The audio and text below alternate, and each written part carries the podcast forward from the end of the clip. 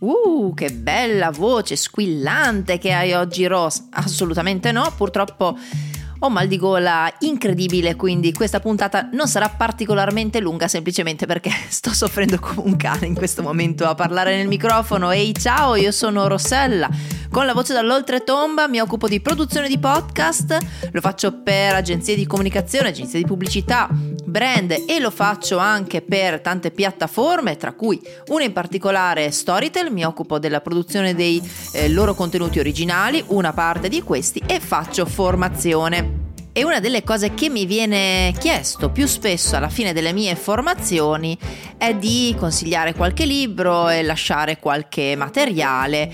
Ora abbiamo già fatto una puntata in cui vi consigliavo libri in lingua italiana per podcaster, questa volta scavalliamo i confini e andiamo a vedere che cosa c'è al di là dell'oceano per chi inizia a fare podcast o per chi vuole migliorare quello che è la propria arte di produzione e narrazione di contenuti audio. Il primo libro che mi sento assolutamente di consigliare si chiama Out on the Wire ed è di Jessica Abel con la prefazione di Ira Glass. Ora, Dobbiamo dire la verità, io ho un rapporto di estremo amore e odio rispetto a questo libro. È uno dei primi libri che ho acquistato, se non forse il primo, perché chiunque mi diceva che questo era il manuale fondamentale e imprescindibile per fare podcast e su questo gli do ragione. Ma il mio amore e odio deriva dal fatto che questo non è un libro che si legge normalmente, è una graphic novel. Spiegatemi perché c'era bisogno di fare una graphic novel, quindi fondamentalmente un libro illustrato coi fumetti, quando si poteva rendere la narrazione molto più semplice da leggere. È un libro facile da leggere? No. È un libro fondamentale che vi consiglio assolutamente? Sì. Passiamo oltre il fatto che sia una graphic novel e andiamo al succo di questo libro. Out on the Wire è il libro che promette di insegnarci i segreti dello storytelling dei grandi master della radio americana e così è in effetti. Ogni capitolo è dedicato a una fase della produzione dei podcast, principalmente in questo caso stiamo parlando delle redazioni radiofoniche, ma è dove sono iniziate le prime grandi serie, sto pensando a Serial, sto pensando a This American Life, quindi diciamo che quello che fa in ogni capitolo è farci sbirciare nel backstage delle grandi produzioni radiofoniche che poi sono diventate anche grandi produzioni podcast. Mm, andiamo a vedere i segreti di This American Life, The Moth, Radio Lab, Planet Money, Snap Judgment, Serial, Invisibilia e tanti altri. Ed è un libro da cui io tratto veramente tanto. Io ancora oggi, nonostante siano passati parecchi anni da quando ho acquistato questo libro, secondo me almeno 5 sicuramente. Io ancora oggi riesco a trarre tanti insegnamenti da questo libro, me lo sono riletta ultimamente, c'è una parte un pochino più narrativa dove loro immaginano una storia di questi personaggi giusto per legare i vari capitoli, ma quello che mi interessava era vedere come ogni parte della produzione audio venisse approcciata probabilmente in maniera differente da come facciamo qua in Italia ed è anche da lì che io ho tratto il succo di come racconto e insegno la brief memorable sentence. Se non sai che cos'è, c'è un sacco di articoli sul mio blog rosselapivanti.it slash blog e un sacco di puntate di questo podcast che nominano la brief memorable sentence. Se non lo sai, male, male, male, male, male. Secondo libro, un pochino più beginner, questo è proprio un libro per chi vuole partire da zero, l'ho acquistato anche se sapevo che insomma non avrei imparato chissà cosa, ma volevo vedere che cosa trattavano, quali argomenti trattavano i libri per principianti negli Stati Uniti. Si chiama So You Want to Start a Podcast? Quindi vuoi iniziare un podcast? Trova la tua voce, racconta le tue storie e crea una community che ti ascolterà. Sette step per portarti dall'idea fino a uno show di successo. Questo è il libro di Kristen Meinzer. Lei è veramente brava, è la co-creatrice e co-host di By the Book, un podcast appunto che parla di libri fondamentalmente e la cosa che ho trovato interessante è che a differenza dei libri per iniziare a fare podcast italiani, questo e tanti altri libri americani si focalizzano soprattutto sul booking the guest, ovvero sul prenotare mettersi d'accordo con gli ospiti per entrare all'interno del nostro podcast. Quindi tutte le volte che vogliamo intervistare qualcuno e dobbiamo contattarlo, come fare, come preparare questa persona, cosa dirgli o cosa dirle, eh, come mandare l'email, cosa fare se non ci rispondono, cosa fare se ci dicono di no. Ecco, io l'ho trovato in un sacco di libri per beginner questo tema in, negli Stati Uniti. In Italia è un tema che viene affrontato secondo me veramente poco. Facciamoci delle domande, sicuramente il podcast con ospiti negli Stati Uniti è un formato ancora più diffuso che in Italia, ma sicuramente almeno questa parte è interessante perché va a completare un qualcosa che manca sul mercato italiano. Quello che manca veramente invece sul mercato italiano è il mio libro preferito per lo storytelling. Carta e penna a scrivere, si chiama How to Tell a Story ed è di The Moth, la redazione di questa mh, mm, società non profit che è nata per eh, diffondere ecco, la comunicazione delle storie personali. The Essential Guide to Memorable Storytelling from The Moth, questo è il sottotitolo, è una guida che ci fa capire a partire da degli esempi veramente concreti tutto quello che dobbiamo sapere sulla narrazione di storie, principalmente come abbiamo detto storie personali, ma possiamo applicarlo anche alla narrazione di storie di terze parti che non riguardano noi in prima persona.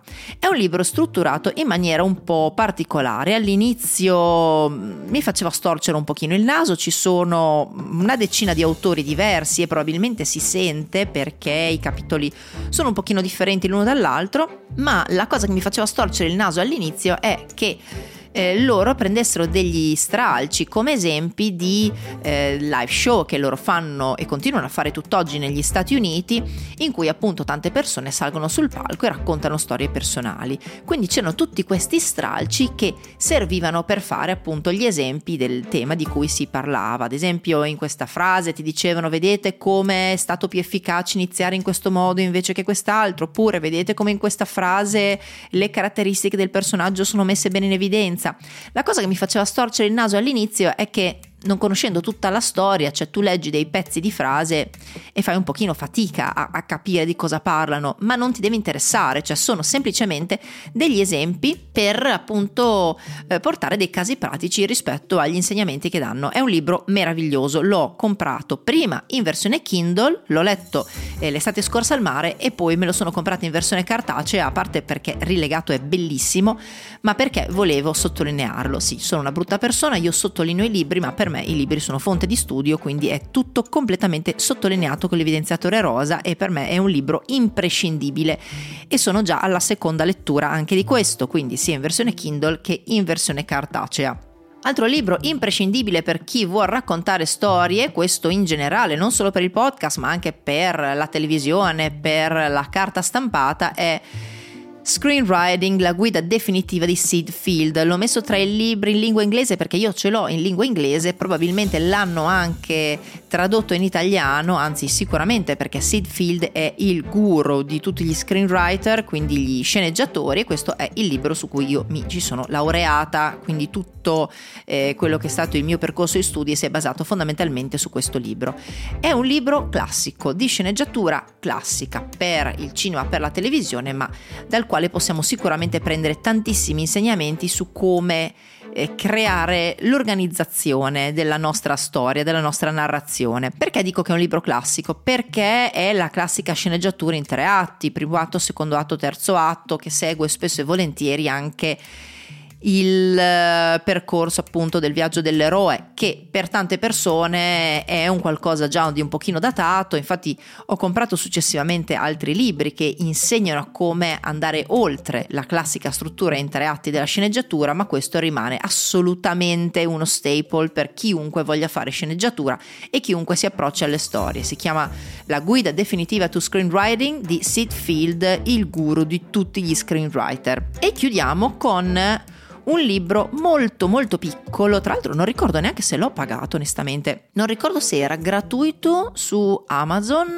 o l'ho pagato tipo 1,90 euro, quindi molto poco, solo in inglese, si chiama Writing for Audiobook, Audio First, quindi scrivere per gli audiolibri, Audio First, quindi scrivere per tutto ciò che mette al centro prima di tutto l'audio e soprattutto si concentra sul flow and impact, quindi l'impatto e tutto quanto la, la, la fluidità della scrittura per l'audio.